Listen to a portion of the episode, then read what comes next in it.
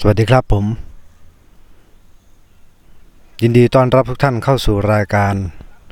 สอบครูให้ติดคิดยังไง กับผม เอกมัยนนทบุตรนะครับ วันนี้เราจะมาพูดคุยกันในเนื้อหาระเบียบบริหารราชการแผ่นดิน ตามที่เราได้นัดหมายกันไว้นะครับ ซึ่งกระผมได้นัดหมายให้ทุกท่านได้ไปโหลดเนื้อหา นำเนื้อหาเอกสารนะครับที่เป็นแม่บทแม่แบบนะครับของพระราชบัญญัติระเบียบบริหารราชการแผ่นดินมาไว้นะครับ เพื่อใช้ในการฟังประกอบ เราจะได้รู้ว่าแม่บทแม่แบบของกฎหมายนั้นนะครับเขามีเนื้อหาอะไรบ้างนะครับ แล้วก็ฟังควบคู่กันไปด้วยนะครับจะได้ มีความรู้เพิ่มเติมยิ่งขึ้น มีรายละเอียดที่ดีขึ้นนะครับ ขออนุญาตนำท่านเข้าสู่เนื้อหาเลยนะครับ ระเบียบบริหารราชการแผ่นดินนะครับ มาตราที่1นะครับม .1 ชื่อ พระราชบัญญัติระเบียบบริหารราชการแผ่นดิน พุทธศักราช 2534 นะครับ มาตราที่ 1 เขาบอกชื่อไว้นะครับ ต่อไปเราไปดูในมาตราที่3ทับ1วรรคหนึ่งนะครับ มาตราที่3วรรคหนึ่งเขาบอกว่าการบริหารราชการจะต้องเป็นไปเพื่อประโยชน์สุขของประชาชน เกิดผลสำฤทธิ์มีประสิทธิภาพและคุ้มค่านะครับ ให้ท่านจำไว้นะครับสี่อย่างด้วยกันนะครับ การบริหารราชการจะต้องมีสี่อย่างหนึ่ง ต้องเป็นไปเพื่อประโยชน์สุขของประชาชน 2. เกิดผลสำฤทธิ์ 3. มีประสิทธิภาพ 4. คุ้มค่านะครับ ต่อไปเราไปดูในวรรคที่2นะครับวรรคที่2เขาบอกว่า การบริหารราชการ แผ่นดินจะต้องคำนึงถึงความรับผิดชอบ การมีส่วนร่วม เปิดเผย ติดตาม และตรวจสอบได้นะครับ เราจะคุ้นเคยกันนะครับ ในโทรทัศน์ในวิทยุนะครับในรายการต่างๆ เขาจะบอกว่าภาครัฐนะครับ จะต้องจัดให้มีส่วนร่วมในการบริหาร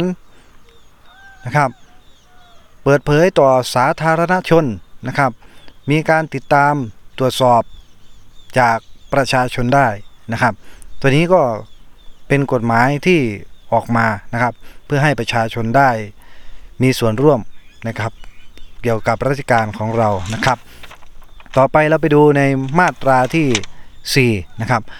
มาตราที่ 4 ว่าด้วยนะครับ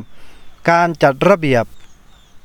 โดยการตราเป็นพระราชกิจสิกานะครับ ให้จัดระเบียบโดยตราเป็นพระราชกิจสิกาหรือพรกนะครับ แบ่งออกเป็น 3 ส่วนก็คือ ส่วนกลางนะครับ ส่วนภูมิภาคและส่วนท้องถิ่น นะครับ ตามมาตราที่ 4 นะครับ แบ่งเป็น 3 ส่วนได้แก่ 1 ส่วนกลาง 2 ส่วนภูมิภาค 3 ส่วนท้องถิ่นนะครับ ต่อไปเป็นมาตราที่ 7 นะครับ มาตราที่ 7 เขาบอกว่าการจัดระเบียบส่วนกลางนะครับ การจัดระเบียบส่วนกลางนั้นจะเป็นส่วนที่อยู่ในส่วนของสำนักนายกรัฐมนตรีนะครับ การจัดระเบียบส่วนกลางจะมี 4 ส่วนด้วยกันนะครับ 1. สำนักนายกรัฐมนตรี 2. กระทรวง 3. ทบวง 4. กรมนะครับ โดยสำนักนายกรัฐมนตรีนั้นนะครับ จะเป็นนิติบุคคลนะครับ ให้ท่านจำไว้ว่า 1. สำนักนายก 2. กระทรวง 3. ทบวง 4. กรมนะครับ ท่อง 1. สำนักกระทรวงทบวง กรมนะครับ วิธีการท่องนะครับ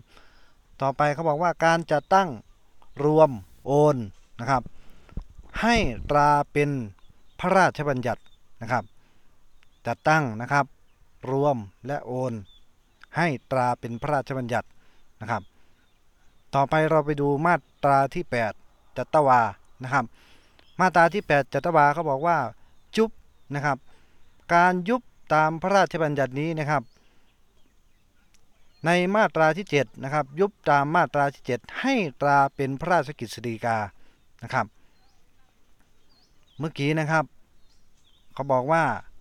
การจัดตั้งการรวมการโอนนั้นให้ตราเป็นพระราชบัญญัตินะครับ แต่การยุบนะครับให้ตราเป็นพระราชกฤษฎีกาอย่าจำสับสนนะครับ ต่อไปนะครับเขาบอกว่าข้าราชการนะครับ ลูกจ้างที่ผลจากราชการ เพราะการยุบนะครับ โดยการยุบนี้นะครับ เมื่อนะครับได้รับสิทธิประโยชน์ต่างๆ แล้วตามกฎหมายนะครับ ให้ได้รับเงินชดเชยตามหลักเกณฑ์นะครับ หากหน่วยงานราชการอื่นๆนะครับ ประสงค์จะรับโอนนะครับ รับโอนบุคคลที่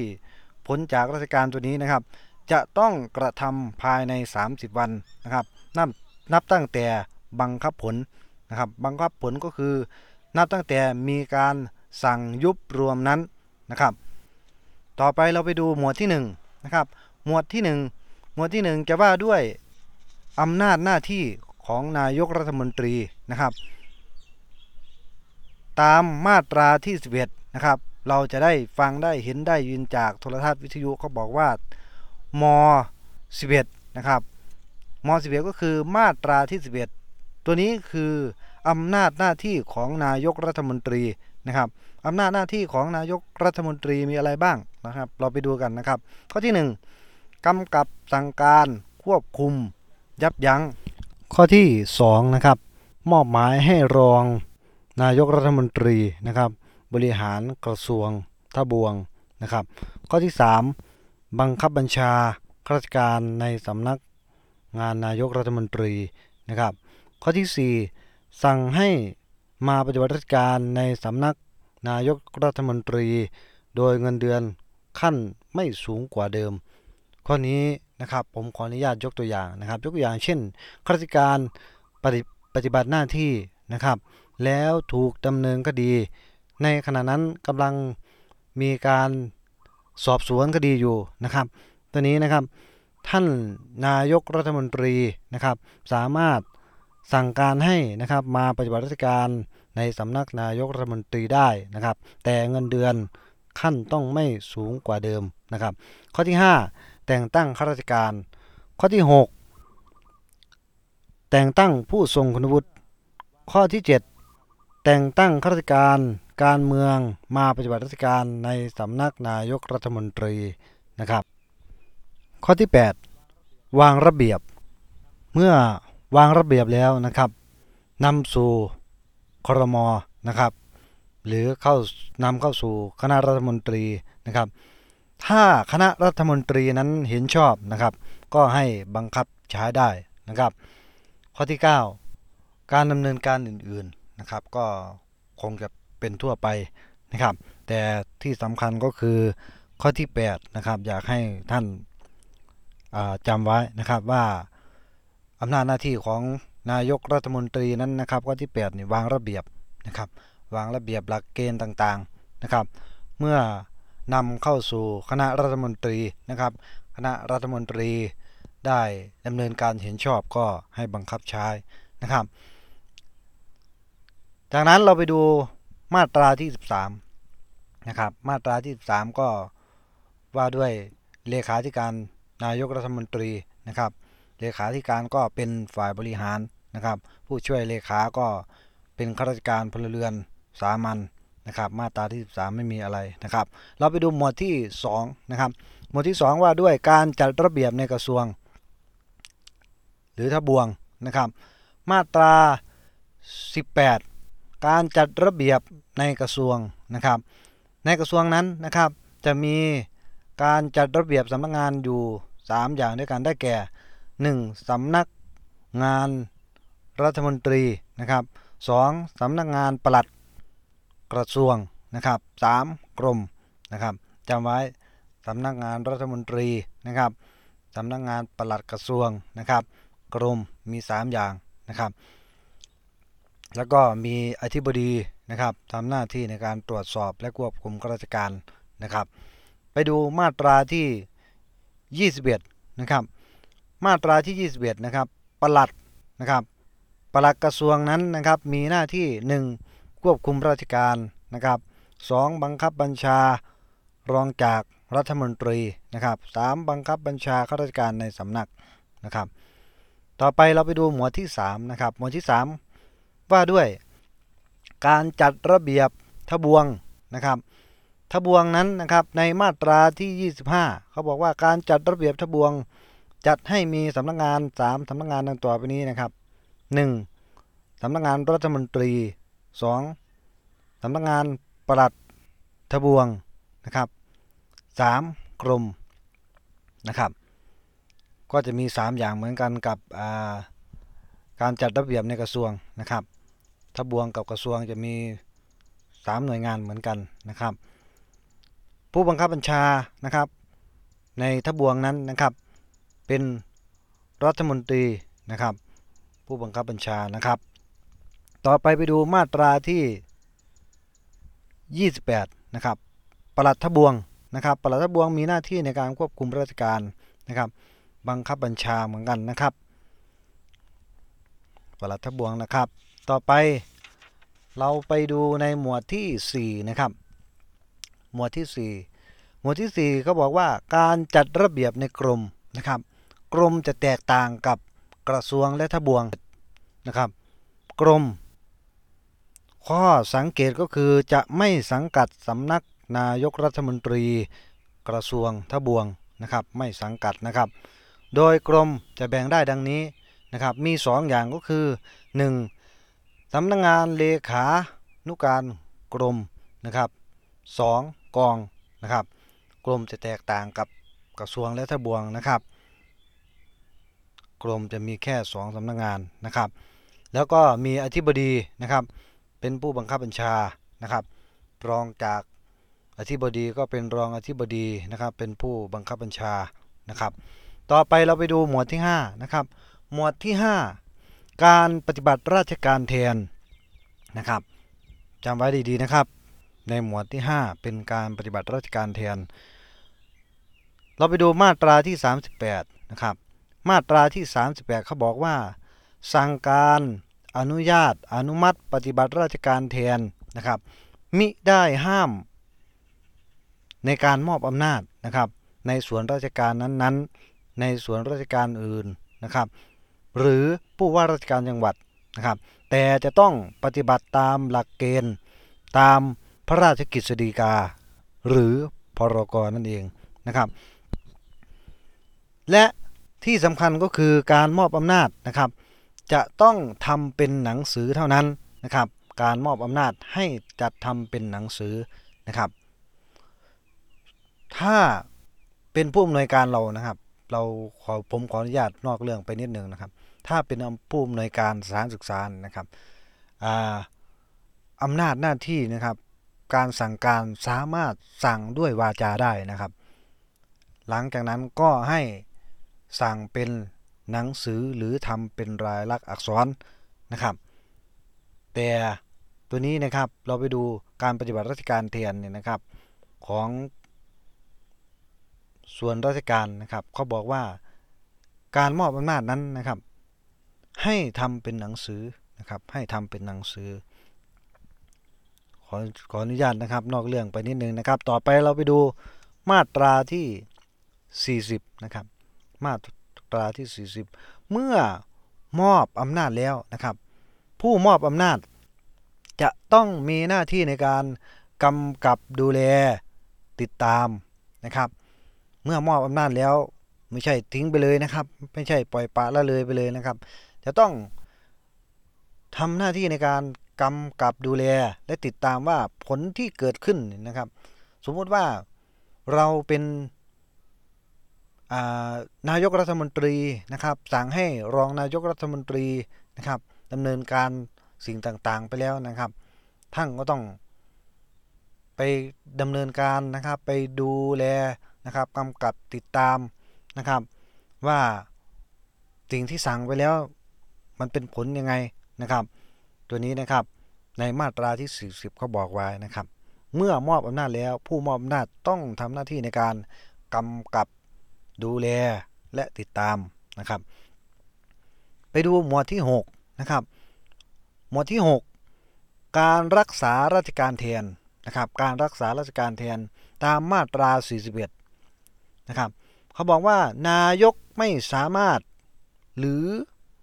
ไม่อาจปฏิบัติราชการได้นะครับ ก็ให้รองนายก ถ้ามีรองนายกหลายคนนะครับ ก็ให้รัฐมนตรีมอบหมายให้คนใดคนหนึ่งนะครับทำหน้าที่รักษาราชการแทนนะครับ ถ้ารองไม่มีหรือไม่อาจไม่อาจหมายถึงไม่อาจปฏิบัติหน้าที่ได้นี่นะครับ ให้คณะรัฐมนตรีมอบหมาย ให้รัฐมนตรีคนใดคนหนึ่งนะครับ รักษาราชการแทน นะครับ เราเราไปดูภาพนะครับ เราไปดูภาพคิดจินตนาการนะครับเขาเขาบอกว่านายกนะครับ นายกไม่อาจคือไม่อาจปฏิบัติราชการได้นะครับ ก็ลดหลั่นลงไปนะครับ จากใหญ่ไปหาเล็กเรื่อยๆ ตามลำดับนะครับ นายกไปหารองนายก รองนายกก็ไปหารัฐมนตรีนะครับ ดูนะครับวาดภาพตามนะครับ นายก รองนายก และก็รัฐมนตรีนะครับ ผ่านในมาตรา 41 นะครับ การรักษาราชการนะครับ ต่อไปมาตรา 42 การรักษาราชการในกระทรวงนะครับ ให้รัฐมนตรีว่าการกระทรวงนะครับ ถ้ารัฐมนตรีว่าการกระทรวงไม่อาจปฏิบัติราชการได้นะครับ ให้รัฐมนตรีช่วยว่าการกระทรวงนะครับลดหลั่นลงไปเหมือนเดิมนะครับ จากใหญ่ไปหาเล็กนะครับ ต่อไปเราไปดูมาตราที่ 43 เราไปดูมาตรา13เขาบอกว่าเลขาธิการเลขานุการรัฐมนตรีนะครับ ไม่มีหรือไม่อาจนะครับ ผมใช้คำสรุปของผมนะครับ ไม่มีหรือไม่อาจ ไม่มีคือไม่มีบุคคลที่ดำรงตำแหน่ง ไม่อาจคือไม่อาจปฏิบัติราชการได้นะครับ ก็ให้ผู้ช่วยเลขา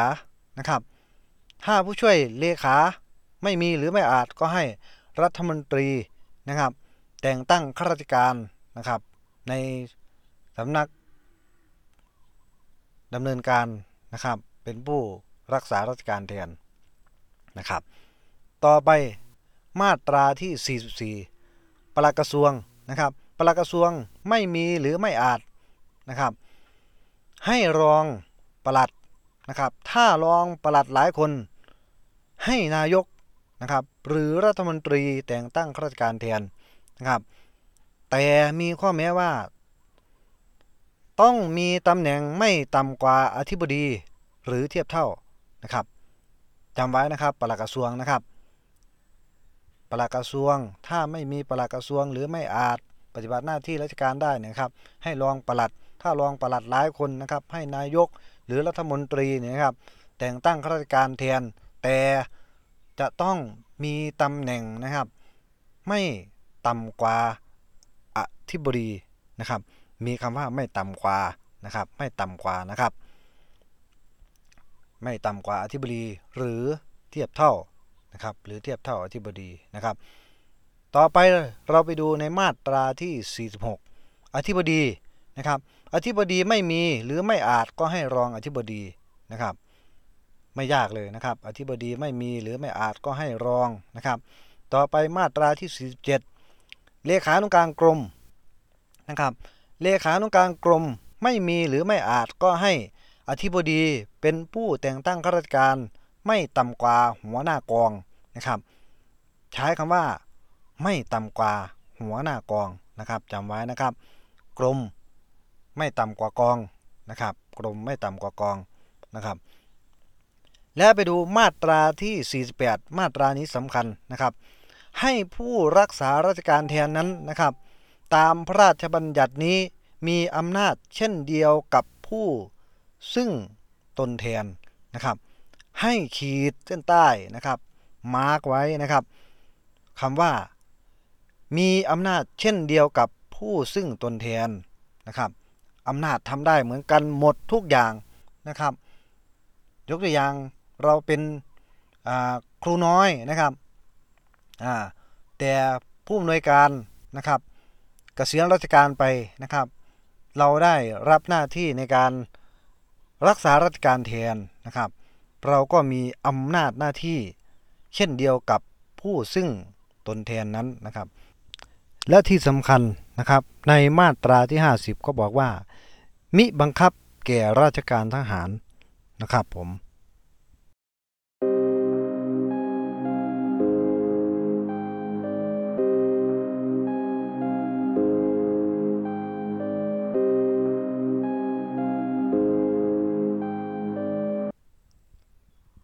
วันนี้นะครับผมก็ขออนุญาตจบรายการเพียงแต่เท่านี้นะครับ ขอบคุณทุกท่านที่รับชมรับฟัง ขอขอบคุณครับ